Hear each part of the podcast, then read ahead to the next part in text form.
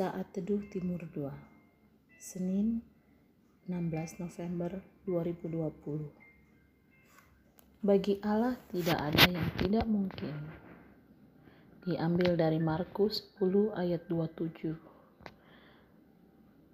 Bunyinya Yesus memandang mereka dan berkata Bagi manusia hal itu tidak mungkin Tetapi bukan demikian bagi Allah sebab segala sesuatu adalah mungkin bagi Allah.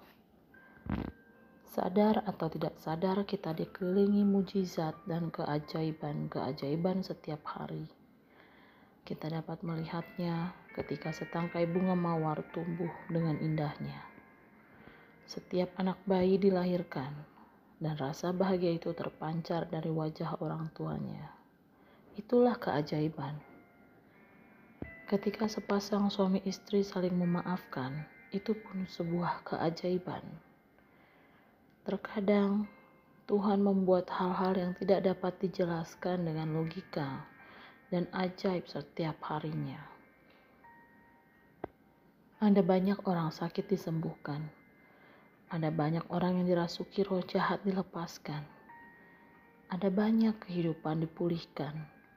Dan itu terjadi setiap hari Tuhan masih bekerja dan Dia masih memberikan yang terbaik buat kita.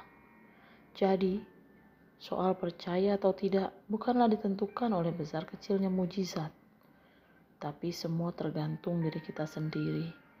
Apakah kita mau percaya atau tidak?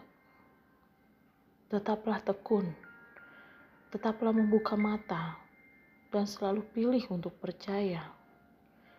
Mujizat atau keajaiban-keajaiban hadir setiap saat dalam kehidupan anak-anaknya yang selalu setia padanya. Tuhan mau agar kita sepenuhnya bergantung padanya. Jangan lagi mengandalkan kekuatan kita ataupun harta yang kita miliki. Mencari Tuhan dengan keteguhan, ketekunan, dan kegigihan. Di ayat 26 dikatakan bahwa keadaan perempuan itu sudah parah. Bagaimana dengan kita ketika sakit atau banyak pergumulan atau masalah atau beban berat? Seberapa besar usaha kita untuk mencari Tuhan?